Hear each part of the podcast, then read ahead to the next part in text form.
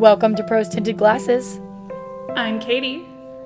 I'm Bailey, and we have a lot to catch up on.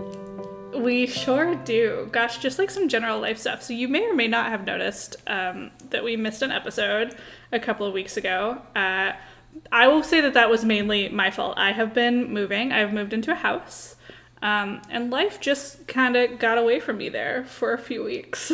it definitely got away from me a little bit too, and then I did get sick. I am better, but as you can tell, I did not find my voice. I have left it somewhere in June. So hopefully one day it comes back to me. Yeah, hopefully it's going to catch up to you here in July at some point. But for now, we'll just enjoy the this extra sultry Bailey tone. Yes, my mom was like, when you were little, you had like a toddler, you had such a deep, raspy voice for a toddler, and this just sounds like it. That's such a funny thing. I was like, cool. So this is this is yeah. toddler Bailey. Well, welcome toddler Bailey to the podcast. toddler Bailey has a lot of thoughts. I mean, honestly, toddler's a little bit too far back, but this episode is quite a throwback for the most part to our young adult days. Oh yeah, I do have some thoughts about the uh, young adult days when I was rereading, getting ready for this. So, we are going to talk about John Green today. And I know we've touched on like the Green brothers briefly before, but this is going to be an episode around a lot more of John Green's stuff. Yeah, I think we're going to kind of dive. We're going to do an overview of most of his works, and we're just going to dive in wherever it feels right to. Um, but yeah, I thought we could do start with a little bit of like a history of John Green and the Green Brothers. I think this is like Bailey said, it's something we've touched on before, but um, you know, the Green Brothers are sort of the pinnacle of the internet as we know it today in a lot of ways. And if you aren't really aware, they have their fingers in like a lot of different areas of the internet. Like they literally so many. I like forget frequently just how many things they're involved in. Right. I was trying to explain to Johnny like the the vlog brothers basically, mm-hmm. and I was mm-hmm. like, you know what? We don't actually have time for everything. Suffice to say, on like nerdy YouTube, they were very big. They're also authors. They also now do, well, Hank specifically does like a lot on TikTok, and it it's just they're well known. They just weren't in your circle of YouTube. So can we watch this video, please? Yeah, sort of like specifically, they started out on early YouTube, and I think their like origin story is definitely Vlog Brothers, which is a project they started literally 15 years ago. I believe they started in 2007, um, where they had they were brothers that were very close but they had moved to different sides of the country and in an effort to like stay in contact more purposefully they started a like one youtube channel that they shared where like I think Hank uploads a video every Thursday and John uploads a video every Tuesday or something. And they're they like have a time limit, like I think they have to be under four minutes and it's just like quick conversation updates about their life. And it's definitely spiraled into now they're very aware that they have like a platform and that they're talking to an audience, but it definitely started out as a very cute little sibling just like project to keep in touch with each other, which was very funny. Yeah, I actually recently watched a video on it because John was recording it, no joke, from my high school band room. yeah. And so I was like, dude, and I forgot what a yeah, what a fun format it was for talking to your sibling, even though now it has, as you said, evolved because they have a huge, huge audience. Mm-hmm. And interestingly, I guess this would have been after John had released both Looking for Alaska and Abundance of Catherine. So he would have already been somewhat well known, which is probably kind of how they started getting a platform. But so he was like a well known author. I don't think Hank was really known for anything specific at the time, although this would have been around the time where he did. Um, a bunch of like music shorts. I don't know if that was around the time or a little after, but he did. Um, if you've ever seen the Accio Deathly Hallows video, that's Hank Green. He wrote that song. He wrote a lot of nerdy music that's really fun. But so he was definitely like up and coming in his own like niche platform. But I think John sort of started out as like by far the more famous brother. Yes. But now I, I think given just the way the internet works and the different things that they're focusing on right now, Hank is the one that's made it more to like the mainstream knowledge. Like everybody not everybody, that's too big of a generalization, but people know like, oh, John Green is the author and brother of the TikTok guy, Hank Green, which I think we actually talked about a little more extensively on our Tumblr TikTok episode. We definitely did. And I actually think we told this story, or at least mentioned it on our Tumblr episode as well. But my favorite piece of John Green lore is that he is like single handedly responsible for the fact that you cannot edit Tumblr posts anymore after you post them. Um, in the Wild Wild West days of Tumblr, when you reblogged a post, you could just edit any part of the post, including the parts that you did not contribute. So you could just edit someone else's post to say whatever you wanted. Um, and boy, did people. Yeah, it's like if you could quote tweet, but then you could just completely change the the tweet that you're quoting. Yep. Um, and except that Tumblr was a chain of posts in the most part, so you could like change the original post to be something absolutely wild, and then everyone's response below it could stay the same. So it looked like they would be like, "Oh my gosh, I love that," and you put something totally appro- inappropriate as the original post, which is exactly what happened to John Green. Yeah. Oh man, I feel so bad for for that man. What's extra wild though is that now that my job is software development and I like kind of have an insight into how software gets developed, it is absolutely wild to me that that was ever a thing that was allowed. Yes. Like, there's this concept in software development of like the minimum viable product and you have to like assign all the features that like these all have to be completed before we can push it out. And the fact that not letting someone edit someone else's post was not part of the MVP is so wild. Yeah. I mean, it was fun. There were a lot of like good posts that came out of it and then there was this bad post and it does remain both funny and exemplary of the internet then and yeah. and the fact that Tumblr was a pretty big social media at the time and one that John Green very frequently used. Mm-hmm. Yeah, he was very active on Tumblr until this whole debacle. Um, and I do not blame him for not really going back afterwards. Yes. I believe he even at one point just took a total social media break, given all the stuff going on with that and a few other things that happened on social media. He was just like, I am done. So yeah, so the Green Brothers they do a lot of stuff. They do Crash Course, they do SciShow, they do the Awesome Socks Club. I think they just announced today they're doing an Awesome Coffee Club, which is cool. Wait, they have what? a lot of that's cool. Yeah, it is cool. It's like I I'm not gonna do a good job of advertising it, but they like work with like local coffee farms and like they pay them above average, and they're coffee farms specifically that are committed to like not doing like extra deforestation because I know that coffee farms are like a really big um, re- like cause of deforestation. So, um, and then all the profits go to their um, initiative where they work. They're working with I think Sierra Leone. They're like building.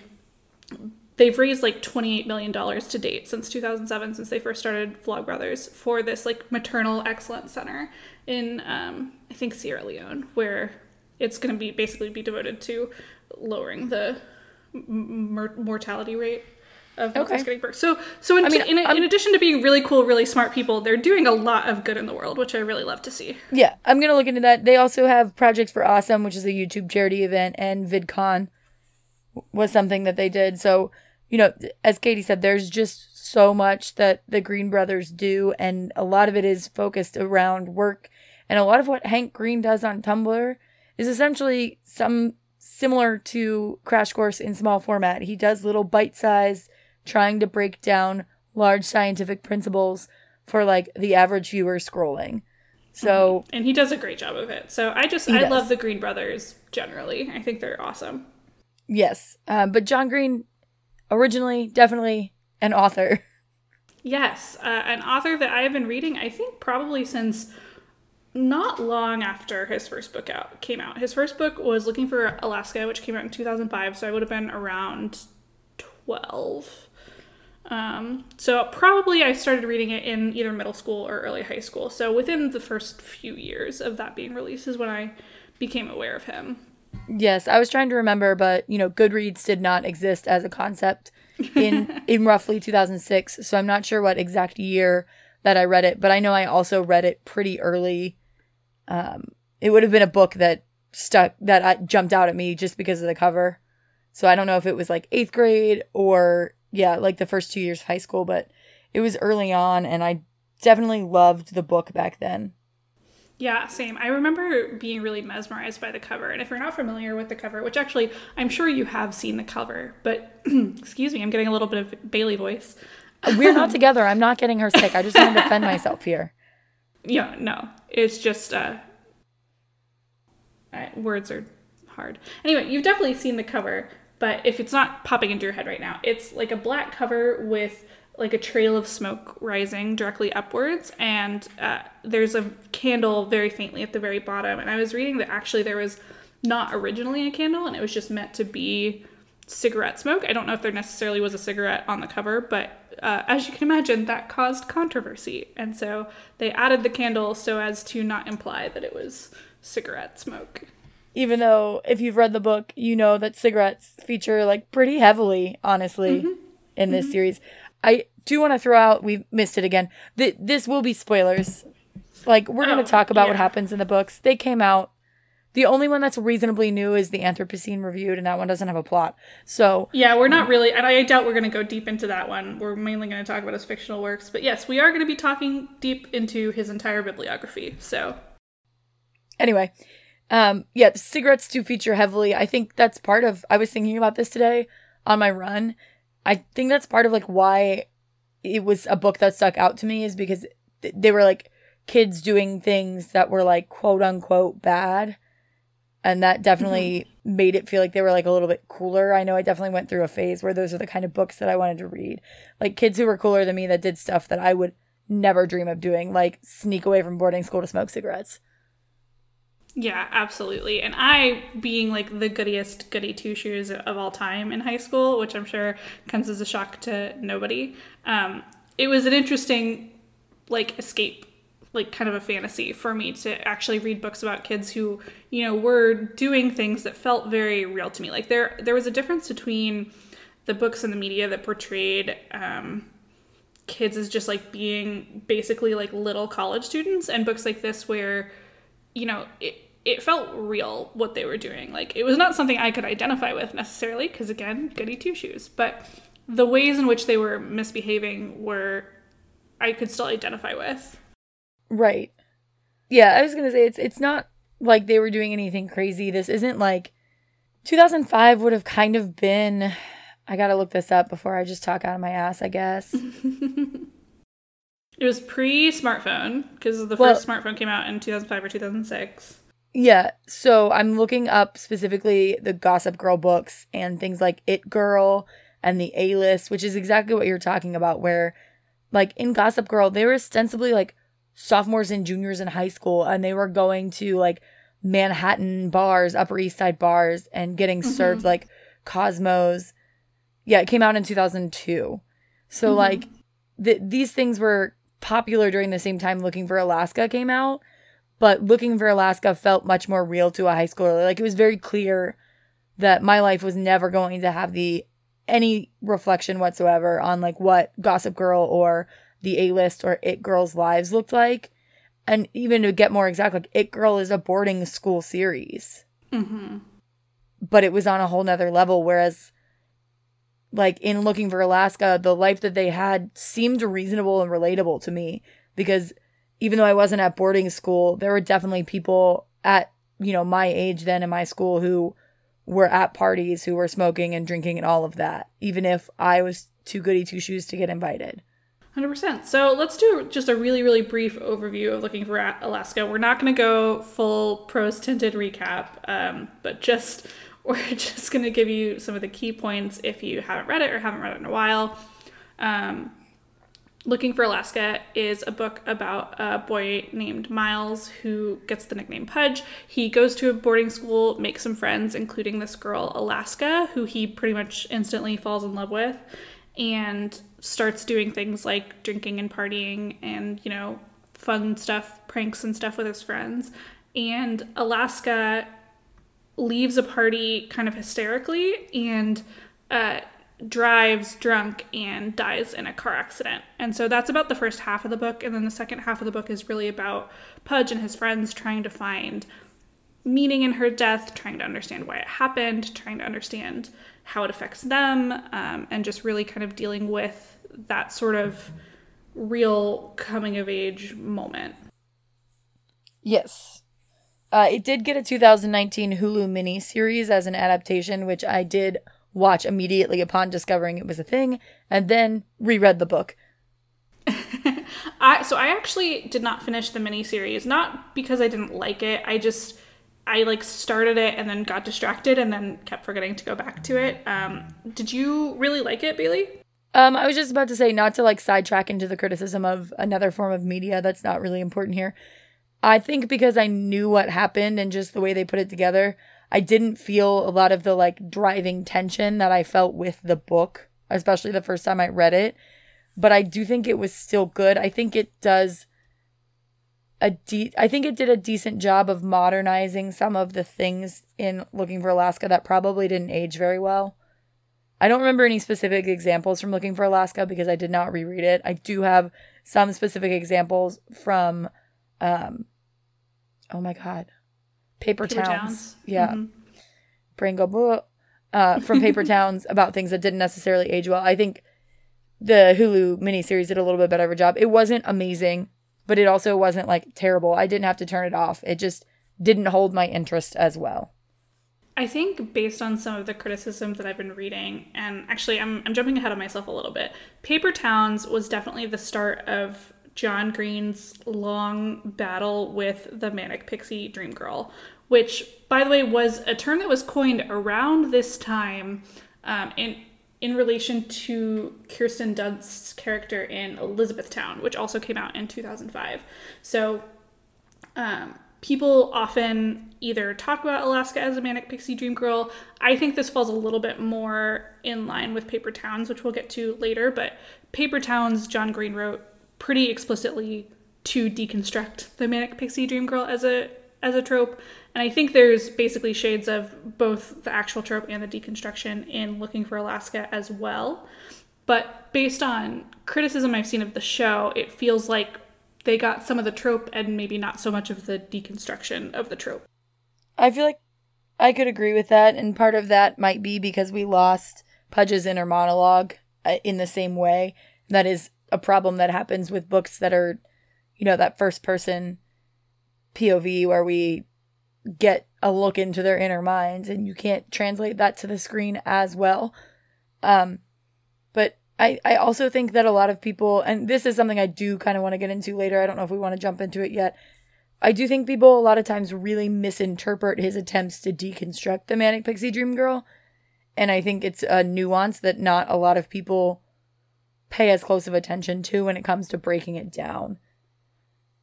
So I don't I that could have played a deep role in it like Absolutely. Like honestly, I think that a lot of the examples of the manic pixie dream girl that people kind of hold up in popular media are actually deconstructions of it. Um, especially, obviously, John Green Paper Towns. I still think a little bit looking for Alaska. The other one that I think comes to mind a lot is um, Zooey Deschanel in 500 Days of Summer, which again feels like a pretty, pretty on the nose deconstruction of that. Like the ending of that movie is like, oh hey this picture of her that the main character had in his mind was just not a real person the whole time. Right. I think there's one other um, manic pixie dream girl attempt or trope that I I don't know that you're as familiar with this one because turns out like not a lot of people actually watch skins and especially not to the level that I did but I really I was very into skins but long after not long after it came out reasonably long after it came out because it was a UK series. Um, but Cassie from the original generation of Skins is in some ways the manic pixie dream girl, except that she's so clearly not because that's part of what Skins is. Is like, I don't know. It's I didn't have this thought until literally just now, so I'm having trouble like fully putting it together. But fully like verbalizing it. Yeah, uh, Cassie has like, you know, a ton of problems. Like she has an eating disorder. She does a bunch of drugs. She goes to an inpatient rehab and then like but there this is told a lot more like through the male character Sid's like way it affects his storyline less mm-hmm. so than it like explores Cassie's though we do at least get a few episodes from like Cassie being the main character where we see some of the things at home going on that can like break down why she's not just the fun bubbly girl that shows up at parties and you're mm-hmm. in love with um but it, it's not it's really not the focus of the story so i think in some ways it works as that, but I don't know that it was intended to be that. Mm-hmm. Yeah, I, I have not watched Skins, but I'm sure that is a great example. I feel like it's probably present in a lot of media that we just didn't even bother to like think about in preparation for this. Um, but it's definitely it's an interesting trope. I think it's kind of a harmful trope most of the time, and I think it's interesting that like I feel like John Green was sort of accused of it in looking for Alaska and he went, okay, bet. And so then he turned around and wrote Paper Towns to be like, absolutely not, which we'll get to. We're, we're going to keep going through his his bibliography. We'll get to Paper Towns and we talked about it a little bit in our last episode with Shara Wheeler as well. But um, certainly an interesting trope. The reason that I will fight for Alaska, looking for Alaska also being a deconstruction, is mainly this one quote where after her death, um, Pudge and his friend, the Colonel, um, are like fighting because Pudge doesn't want to go ask Alaska's college boyfriend anything about her death because he's afraid it'll re- basically reveal that she didn't love him. And his friend, the colonel, is like, dude, what, what's wrong with you? He goes, don't you know who you love, Pudge? You love the girl who makes you laugh and shows you porn and drinks wine with you. You don't love the crazy, sullen bitch. And there was something to that, truth be told. Yeah, I think the thing with looking for Alaska is he didn't John Green is and he didn't dive into it as much until after he got the criticism from it, but it is certainly focused much more on Pudge's introspection about who he is and all of that than it is actually about Alaska in the same way that or in a different way than Paper Towns is also focused on Margot and and Q because that one you spent there is a lot more direct talk about how Margot is is not actually like this idealized version whereas in looking for Alaska the only line about it seems to really be like this line you don't know who you love or don't you know who you love and so I think maybe that's why it doesn't read as obviously to people that it it's that that you know the colonel is calling him out for being in love with the idea or, or the good parts of Alaska and not really realizing that he then ignores the, the bad, quote unquote, bad parts of Alaska. Yeah, I agree 100%. I will say this book also, I don't know if you saw my notes, this is a core horny teen memory of mine. Um, there's a scene where Alaska and Pudge spend the night together, and there's some line about how there are only four layers of fabric between them. They're like boxers, pants, pants, and panties. Um, and that just like made a real impression on my brain. And so every guy I was dating, like, you know, as a teenager all the way through college, I was like, oh, like, I would like count the layers of fabric. Am I wearing tights? Am I not wearing tights? what if he's not wearing boxers? What if you miscounted? What if he was just oh, freeballing no. it? Uh, maybe I got several of them wrong. Who knows? I do remember that scene. I think just because it stuck out as like, I I'd never thought about someone just like putting porn on their computer and like watching it with a friend. Mm-hmm. It was just oh very. Gosh, that's mortifying to me. Oh, right, like that's such a boy thing to do. Right. It was just so yeah, so out of the realm of anything that I like experienced or considered experiencing, and I was just like, oh my god. Like, don't get me wrong, me and some girlfriends got horny in different ways at sleepovers, but certainly not by watching porn together. Like, right. so, an abundance an of cash. Yeah, for real. I was just gonna, I was just gonna leave it. I was gonna go to an abundance of Catherines. Oh wait, I did want to, I did want to point out, oh. um, this book's quirky main character um, trait is that Pudge is obsessed with famous last words. So like when a famous person dies, he like memorizes the last thing that they said And he, he spouts them off like quite frequently throughout the book. And it, it is very uh, quirky. I I can't imagine how that would go over like in real life, to be honest with you. Mm-hmm. It, yeah, I feel that way about a lot of John Green's characters. Like, I love them as characters. Like, if you throw them into the real world, not gonna have a good time. If we were just like talking and someone told me like, "Oh, did you know like William Howard Taft's last words?" I'd be like, "No." Like, okay, you came to Taft's Brewing with me, right? Like when you were in Cincinnati, we went there. It's an old yes. church. Yes. Yep. Imagine if you just like were like, "Hey, I have this like brewery to take you. It's called Taft's." Um, the you know the logo is Taft in a bathtub. This is Cincinnati, like, um, and you just like looked at me and you're like, "Did you know the last thing he said before he died?" And you told me, and I'd be like, "You know what? We're not going to this bar anymore. Bye." You know what? You know what? Honestly, like, it's the exact type of nerdy that I can absolutely see, like me or our friend Daniel, like, just like knowing all of those. So I don't.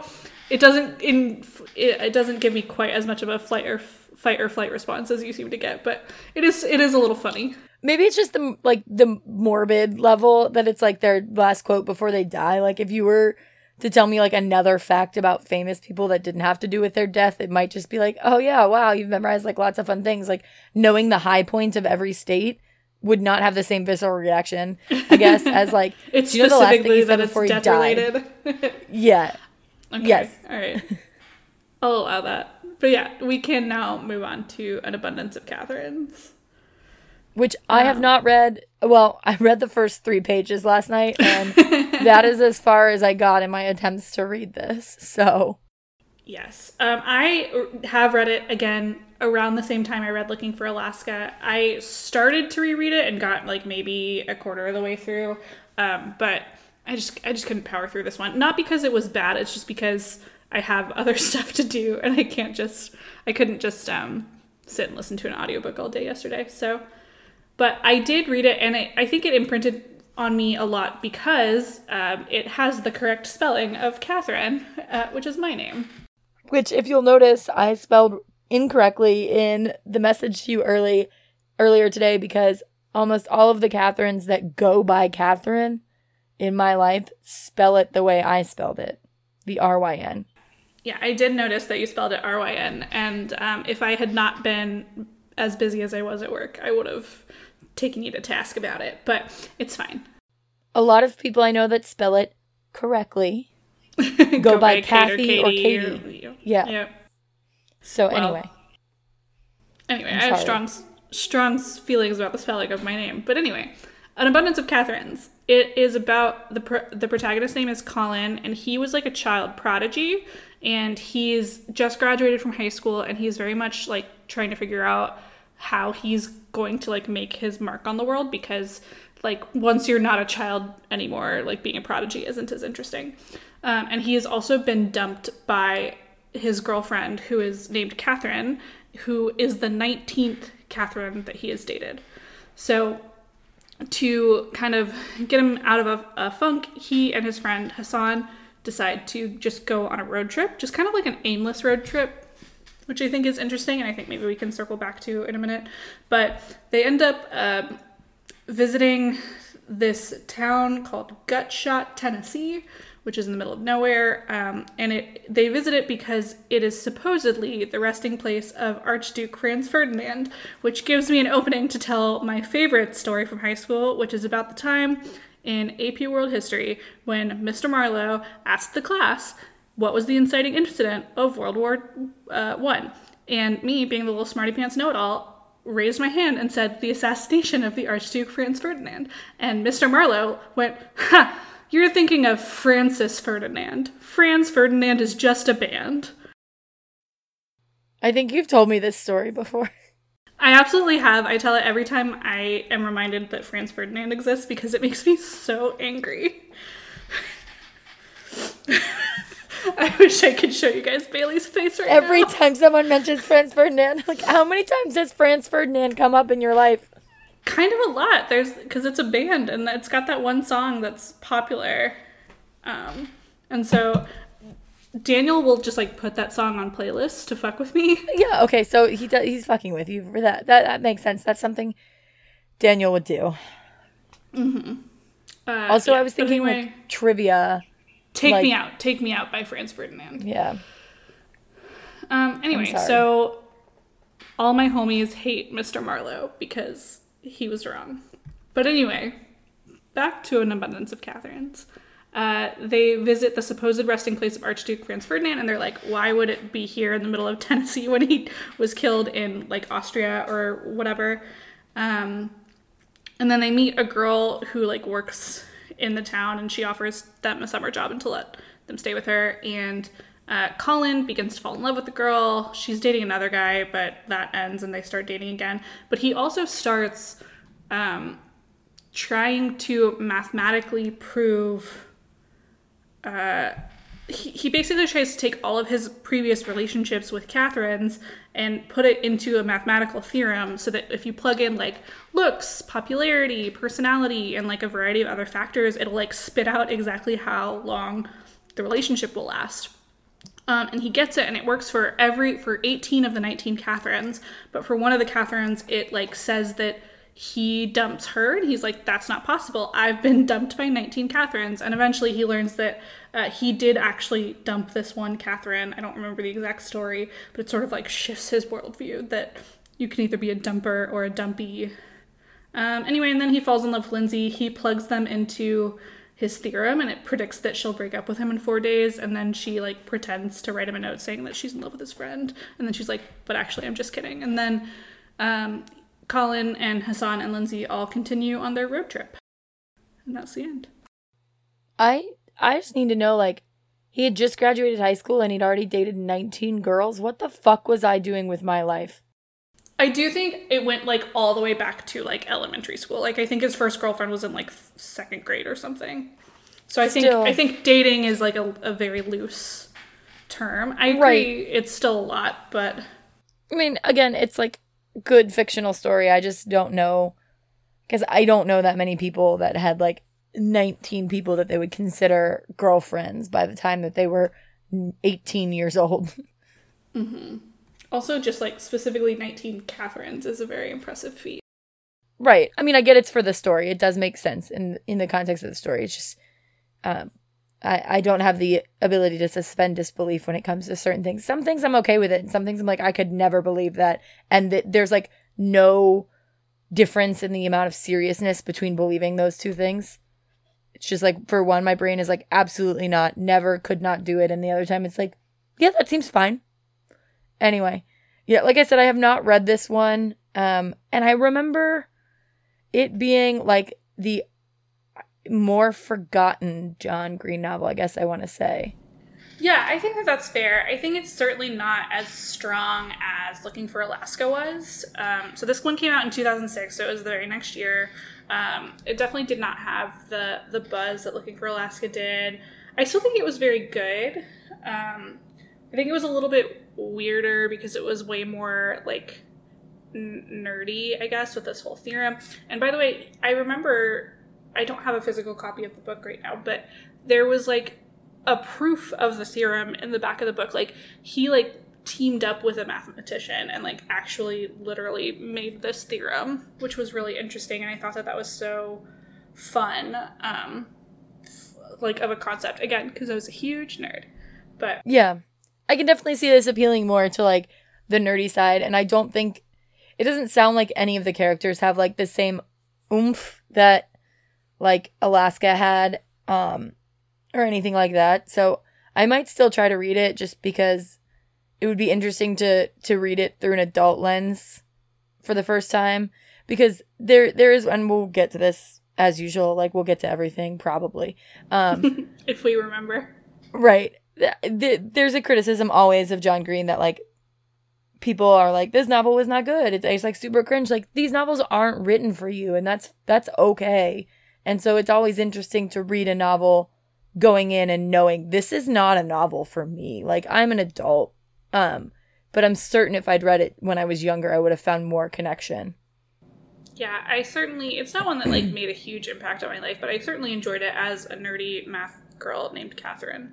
Um, and the uh, the quirk of the character quirk of this novel is that Colin, the main character, loves anagrams, and he actually figured out at the end of the novel that the re- that the actual person it was not the Archduke Franz Ferdinand, but it was Lindsey's great grandfather Fred N. Den Denzanfer, which I guess is an anagram of Franz Ferdinand. Um, um I'm not going to figure it out. I'm just going to believe that it is. I also am just going to believe it. I think it is, just at a glance. Look, but. if he went through all the trouble of like doing a theorem in the back of the book, I'm certain that he checked his anagram. It also, I don't know if you read the dedication. I know you only read the first few pages, but he dedicated it to his wife, Sarah Urist Green, and he like then anagrammed her name a bunch of times. It was really cute. Yeah. Even then, if, even if like he didn't check his anagram, the editor checked the fucking anagram. Oh, for sure. Like, no, I did not read the dedication. I don't read dedications. I I literally did because it was an audiobook. Um, oh, fair. Oh, here it is. To my wife, Sarah Urist Green, anagrammatically. Her great Russian. Grin has treasure. A great risen rush. She is a rut ranger. Anguish arrester. Sister haranguer. Treasure treasure sharing. Heart reassuring. Signature sharer. Easing rare hurts. That is kind of cute. Very cute. yeah, but you're right. I I don't I don't know. I I'm certain there's like interesting things in dedications all the time. There's also probably shit that would piss me off. Like every once in a while, some author's gonna have some really shitty take in their dedication. Um, so I'm not gonna read. I'm gonna continue to not read anything until the first page, which has previously meant that I've accidentally skipped like prologues or prefaces that are like definitely meant to be read and important. But I'm just like that doesn't look like novel yet. Fuck you, copyright page. Yep, that seems fair. All right, is is it Paper Towns time?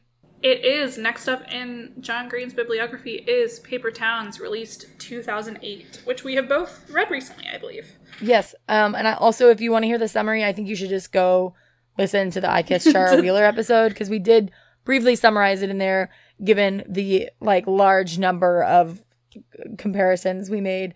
But also, short- I just want to give a shout out to our friend Nicole, who started the Shara Wheeler episode and texted us that it reminded her of Paper Towns before we had even said it. So yes, shout out Nicole.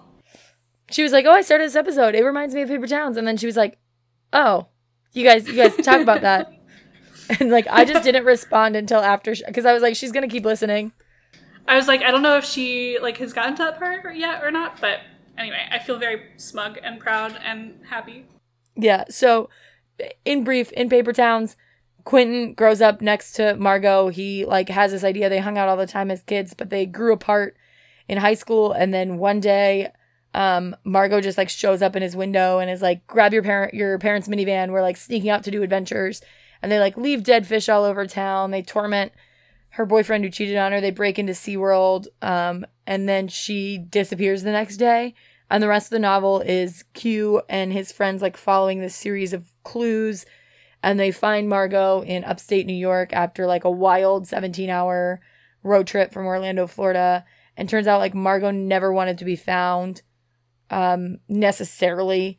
And, anyways, they do find her and then they leave because Margot's going to stay. Yeah, uh, I feel like we talked about it a lot in Shara Wheeler. I love Paper Towns. I love the movie. I rewatched the movie um, a week ago or so. Uh, notably, the uh, acting debut of Cara Delevingne, which is interesting. Uh, she did a good job in this role, I think. Um, she really plays the manic pixie dream girl who's not really a manic pixie dream girl well, which I thought was fun. I I think I definitely started out like I'm pretty sure I said it last episode. I'll have to go back and listen to myself. I was like, I haven't read this. Or maybe I have. But then when I was reading it this time, I was like, I definitely read this. Like I definitely read Paper Towns. Um and I, I liked it this time. I had a lot of problems with it, and I think those are again like they're not at least one of them is is somewhat of a real problem. Um a lot of it was just like this isn't the book like this isn't my audience. And that's fine and it's very clear that like there are a lot of the same elements that Looking for Alaska has that I liked in Looking for Alaska, and I probably don't like in Paper Towns because I don't have the nostalgia associated with it, and and that's that's fully it, and I recognize that. Um, there there are a couple things that didn't age well, I guess, from Paper Towns. Yeah, they definitely. I'm assuming you mean like the language and stuff. Like they use the, the slur, yeah, quite a bit. Um, and I think it you know, we can give it a little bit of grace as like being a product of the time. Like that was sort of before we really realized how bad that word was, or like right about that time. Um, but also, I think that John Green has shown enough good faith in like growing as a person as an author um, that I think that it's kind of okay to like mention it and like we don't love it, but like I don't I don't know that we necessarily need to dwell on it, and especially I think it would be would have been very authentic for like a boy that age at that time to be speaking that way. Yeah, which can be like not the best argument to make because that's the same as if like you know um a white author were to use the N slur in a book because it was put in like the late 1800s be like well they would have said that. Yeah but that doesn't necessarily mean we need it. But we do now know that that like those both of those slurs are something we shouldn't use. And as you said like with the r slur that's not something that had been really recognized or talked about yet about how the history behind the word and it would have been something that a bunch of high schoolers would have absolutely been saying in in 2008 yeah I, li- I literally think that that was around the time when we were kind of started starting to be discouraged from saying it but like up until around then it was very common um, which again not an excuse you know just just kind of an acknowledgement of what was going yeah, on at the time it's definitely something that if if you don't want to read that word, don't read that book. It is used throughout. Um, a fair amount, yeah. Yeah. And then um, one of the other things that just really I struck me as really fucking odd, and I it stuck with me. It's like when Q goes to that party after prom to like pick up his drunk friends, and Becca and Jason are hooking up like the narration makes a point that like Q stuck around in the doorway because he wanted to see Becca naked. Ew, I missed that part, or I scrubbed it from my brain. Yeah, and I really, I really hated that part, and I was like, I'm certain this is like based in reality of someone's experience and that there are people that do this, but I just really felt uncomfortable with it, and I was like, oh, I can't believe that this like made it in there that he was gonna like stick around. Yeah, I feel like it's a very male perspective. Um, Which because oh, I was just gonna, oh, I was just gonna say I think that that uh, there's been a significant amount of criticism, at least that I'm aware of, for John to John Green that it is a lot of his perspectives are like young male and therefore sometimes like icky. Mm-hmm. And I think that's kind of interesting that his first three books were male protagonists, male point of views, and then his next two fiction books um, switched to female point of view. So I wonder if he like took that criticism and like as a way to kind of grow out of it or grow from it. Maybe that's the reason why he switched perspectives. I don't know. That's completely just throwing stuff at the wall speculation. But when we have John Green on our trend. podcast yeah. When we John have John Green, Green on, tell us why you switched perspectives. That will be a question we'll have to ask. Like, was this just happenstance or was there like a conscious effort to change? Because also there's four years between Paper Towns and The Fault in Our Stars. Mm-hmm. Yeah, that's something else I found really interesting is that, you know, 2005, 2006, 2008, a little bit of gap, and then 2012 for Fault in Our Stars, and three more years for Turtles all the way down. So he's definitely slowed down um, his production rate, which is totally fair, especially as he has, you know, we've named a few of his billion jobs, um, and he also, I'm sure, is making enough money off of his back catalog that he doesn't have to, you know, crank a book out just so he can eat or whatever. But yeah, and he also has a, a family and kids who I assume were growing up during some of these years that meant he had less less time for writing. Um, there's one more thing with Paper Towns that I realized while reading today. The paper town featured in upstate New York um, Al, I literally Ag- just Agloe. Agloe. It is in the cartographers. It's the paper town what? that is in the cartographers. Oh my gosh, I'm like I still 90% haven't sure. read that yet. I'll need to. Oh my god, I'm so sorry. No, no, no, that's okay. I don't think it's a major spoiler. I will forget it by the time I read it anyway because okay. my brain is a sieve. But that's so funny. I just think it was like one of the prominent paper towns. Like, so it you know. It's very cool. I think you're right. I, I pulled up, I Googled it. Um, inspired by the real life mystery of Agloe, New York. Yeah. So I, it, yeah, just like that connection was fun. I won't tell you how they they connect. Um, or like I won't Again, tell you I what happens in the forget anyway, so it's fine. Yeah, I won't tell you what happens to the cartographers, but it was just like, you know, I was listening to Paper Towns, and the whole time I was like, why does the name of this town sound like vaguely familiar? It's like, isn't it weird that both of them would place their paper towns in New York? and this is not at all to say that like, um, Paper Town or cartographers was like copying Paper Towns for that. I think again, it is like No, no, one no. of the most prominent copyright towns in Mhm. in the lore of Paper Town, lore of Paper, not lore, lore. Oh, not you, whatever. um, so so it makes sense to use them, but it just like it it also struck me as funny how long it took me to like realize that and look it up. I like stopped my run to Google it. I love that. That's so fun. I actually stopped my run because it was hot, but I want to you know be cool and and sound really like fit and cool on the podcast. It's fine. Also extremely cool.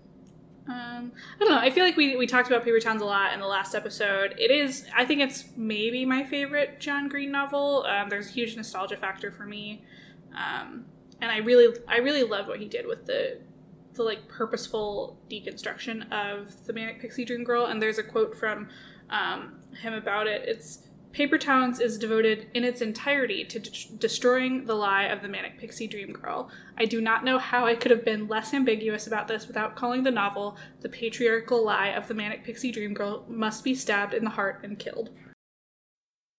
Right. And that's what I mean, I think it's like fairly obvious. It's almost fucking ham-fisted.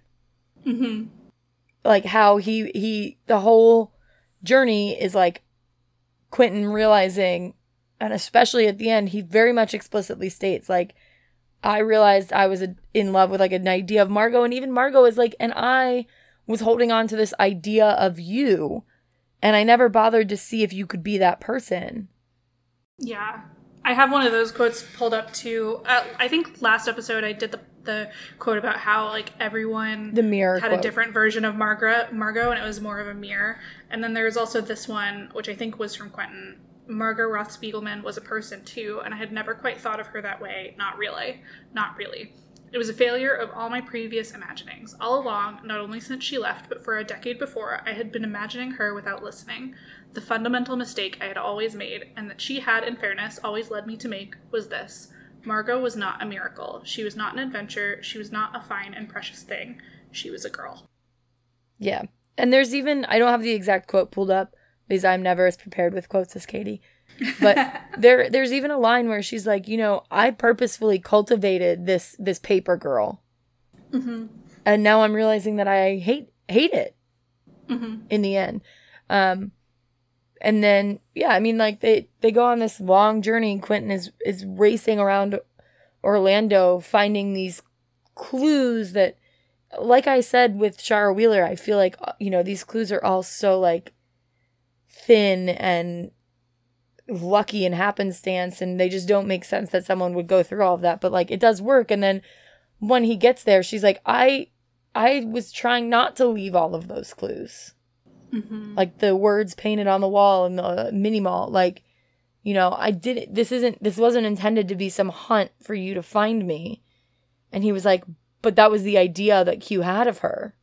Mm-hmm. That's the whole breakdown of the manic pixie dream girl trope. Like, and again, people continue, even like recently, I just Googled some like reviews. People continue to miss the point and be like, uh, he, he manic pixie dream girl, blah, blah, blah. Like, Yeah, it astounds me the degree to which people misunderstand John Green and the Manic Pixie Dream Girl. And I, I want to be generous and chalk, chalk it up to people like that are young making these criticisms. I think a lot of the like articles, because I was Googling about, you know, people's opinions about John and the Manic Pixie Dream Girl, and a lot of them are like blog posts that seem like maybe they were by teenagers or um, you know, Tumblr posts or you know, whatever. I, I, I think a lot of the criticism just comes from young people, but at the same time, like, I really don't know how he could have made it more explicit in Paper Town. Yeah, it's it's definitely interesting and it does it's just so again as an adult like reading it there's so much cringe, but I honestly think like the cringe stuff does work. Like the teenage boys so they can be so like like that. Like one of the criticisms I saw was like you pointed out the um like you know quirky character trait of a lot of the characters in John Green's novels and someone like pointed out like how annoying it was that they all had quirky traits and I was like but that's the thing like kids do that trying to figure out who they are. And yeah is you know the death quote thing kind of weird I guess. Maybe that's not one people have in real life but like everybody's trying to figure out who they are and is ha- they want to have a thing that like makes them I don't know what word I want to use here, like important or unique. They want something that distinguishes them from their peers and makes them feel like a real person. And I think it kind of goes back to like Margot saying that she's a paper girl, right? Like we don't want to feel paper, like we want to feel like we have substance. And I think that a lot of times the way that young people do that is by um, kind of over intellectualizing themselves. And I think yeah. that another big criticism that John Green gets a lot is that his teenagers like quote unquote don't sound like teenagers like they speak very philosophically um, and that's something that i was going to talk about especially with the fault in our stars i think augustus gets that criticism a ton. And i think it's a fair criticism but i don't know. I mean i think it's okay for fictional teens to like kind of self-aggrandize because it's sort of like you know, the inner monologue of teens, I think, does often sound like that or similar to that, like that. Or if it doesn't sound like that, it's still what they're trying to do, right? They're still trying to self aggrandize themselves and find that within themselves. And so, even if that doesn't come across with how they actually speak, I think it's very true to the nature of a lot of teens. I really think that that is exactly what I was feeling, but way better than I would have been able to say it like the one of the things that we discussed briefly in Shara Wheeler is like how self-important some of the characters were and how it was like annoying i get annoying's not the right word but how like real it was that they were that self-important and so teenagers mm-hmm. do do that maybe they don't do it as eloquently as john green's characters do but a lot of being a teenager is like being the center of your universe but also thinking about all the things that are next. Like Margot and Q talk a lot about like college and kids and families and blah blah blah. And like that's something teens are starting to realize is that like the future is something they need to think about especially when like their high schools are like what are you doing for college? What are you going to major in? Where are you going to go mm-hmm. it's important to go somewhere that has a good program for what you want to do blah blah blah. So i i think that yeah maybe the voice is a valid criticism but the criticism of of teenagers like thinking about themselves is not a valid criticism Mm-hmm. Um, yeah, I, like I, I remember being that self-involved, and I mean, in a, in a lot of ways, you know, I feel like we still are as adults, but we learn how to contextualize it better because we have more life experience. Um, yeah, it's just it's one of those things that like it's not a knock against younger people. It's just like literally you learn how to be more empathetic with experience, and you can only get experience by aging. So yeah, like we all did like cringe shit. I Oh, of course, of course. Like, and I was, was the cringiest was, motherfucker. And it was so important to us at the time that we did whatever this fucking cringy thing was. Mm-hmm. And so our I, identity. That's what I mean. Like I was reading this, and even though sometimes I found myself getting annoyed at Q, I was like, but wait, that is like, that's just real. And I think it that's part of why John Green was able to capture the YA audience so fully when these books were new is because it was the first time not the first time. I don't want to say that like he was the first one to ever do this. No, yeah, there's definitely but, lots of, of great YA literature, but I think he definitely he, has a, a special relationship with he was one of the bigger authors to come through and one of the more popular set of books that were able to encompass that feeling. It's very much, um, you know, there's this quote again. I, I feel like I always do this, and I apologize again for invoking George R. R. Martin and A Song of Ice and Fire. But there was this quote where somebody asked George R. R. Martin, like, how he got such realistic and interesting female characters. And he responded, Well, you know, I've always thought of female characters and women as people. And I feel like that's what John Green does for teenagers, right? Like, he just sees teenagers as people, and he understands, I think, in a pretty unique way, the the depth of their struggles and their like internal crises. Um, but he just, you know, they're just people and he's just writing them as people. Right. And I think we see that criticism a lot with various media is that like a lot of times adults forget that not just teenagers but also children are like people who have mm-hmm. experiences and thoughts, inner monologues, feelings that like they don't just exist to fill the space in the story always. Mm-hmm. And I think I see that a lot more with with kids with like I don't know why, but I'm on gentle parenting parenting TikTok. Sometimes. I am too. Do you okay, I mean Jonah like Mama Carter? Mama Cusses is her at that's her at. She's like one of my favorite. Um but like I see sometimes that a lot like they're like honestly I just remember my kid is like, you know, a human and that changes how I relate to them because they're not just like someone to be like taken care of and shuffled around. Like this is a human who has feelings and I ask them about it and that's how we like do some of this gentle parenting stuff. Parenting. Why can't I not use the right word today? Parenting. parenting. Um anyway, so I feel like that's just the whole that comes back around to it too, but I do want to point out this one criticism I read um and this is definitely just like a blog post from a young person, but it's like um what kind of like what's with the habit of quote interesting end quote nicknames like radar. Um and i just want to point out that like did you not have dumb nicknames? Yeah like, i was curly for like a year in middle school. I was called i was just called texas for like a year in junior high because i had moved to illinois for, from texas. And then somebody else moved from texas and they started calling her texas uh, they missed weird. the opportunity to call her t2 um In college, I had a friend that went almost exclusively by T Money. yeah. Like, it feels very authentic to me. Right. And so I was just like, I now I will admit that the the author of this blog post does ab- appear to be from the UK, and so maybe okay. their experience is like pretty different.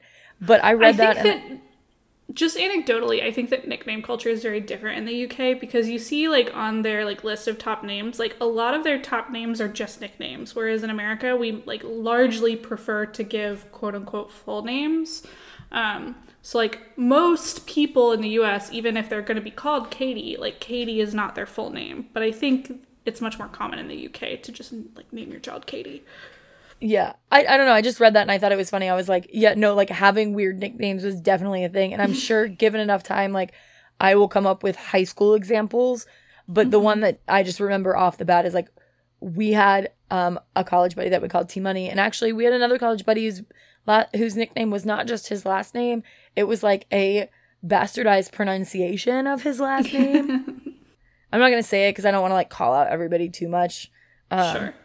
But yeah, so like that that would be totally normal. That and just like I had a college friend who's I didn't realize the name everybody called him wasn't his first name until hmm. after college.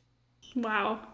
Or no, I guess it was like late senior year when I found out he had a brother who I'd known almost the same amount of time and I had no idea they were related or that their their last name, their first name. I look like it, nicknames are fine. If someone tells me what somebody goes by, I just like accept that unless it's obviously like super problematic. You know what I mean? Like I'm not going to be like, "Oh, that's it. That's an interesting name. Is that like your full legal name?" like Yeah, oh my gosh. So, anyway, that was just a, a fun note in that criticism. Um uh-huh.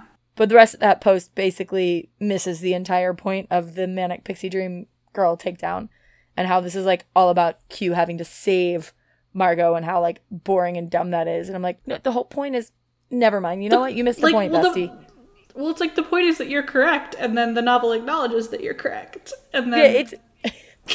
this is this is like when we see you're you're criticizing what the novel is criticizing. This is like when we see post about um the name of the wind and Kvothe being like um, OP and like a Mary Sue. Yeah, like a Gary Sue, and it's like yes, He's yes, telling the story of course he is. I just don't understand. Like, and I don't Congrats, ever feel bestie, like I'm, you've encountered the point, right? Like, I don't feel like I'm that critical of a reader. I often miss like more abstract themes that come through in books, mm-hmm. and like even I tripped over that point. like, I mean, I don't even like. I literally, we all know this by now. I literally read these Violent Delights and was like, weird. This is kind of like Romeo and Juliet. like Romeo and Juliet.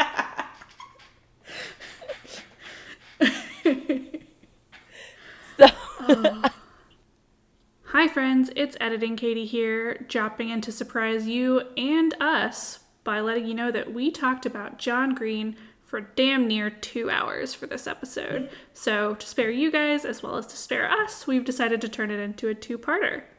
So, we hope that you've enjoyed the first part of our John Green special, and we'll be back in a couple of weeks with the second part to continue talking through John Green's works as well as a little bit about our overall thoughts about him and his work. So, until then, don't forget that we are right, and we should say it. Pour yourself a glass of wine. Let's start reading in between the lines. Never know what we might find. Yeah, it could be magic. Oh, oh. Prose Tinted Glasses is hosted by Bailey Utrecht and me, Katie Phillips. Our theme song is by the very talented Anna Boss, and our logo is by Baby Truth Collection. We'll be back in a couple of weeks to finish out our thoughts on John Green. In the meantime, if you can rate and subscribe on Apple Podcasts, it'll really help us grow. Have a good one.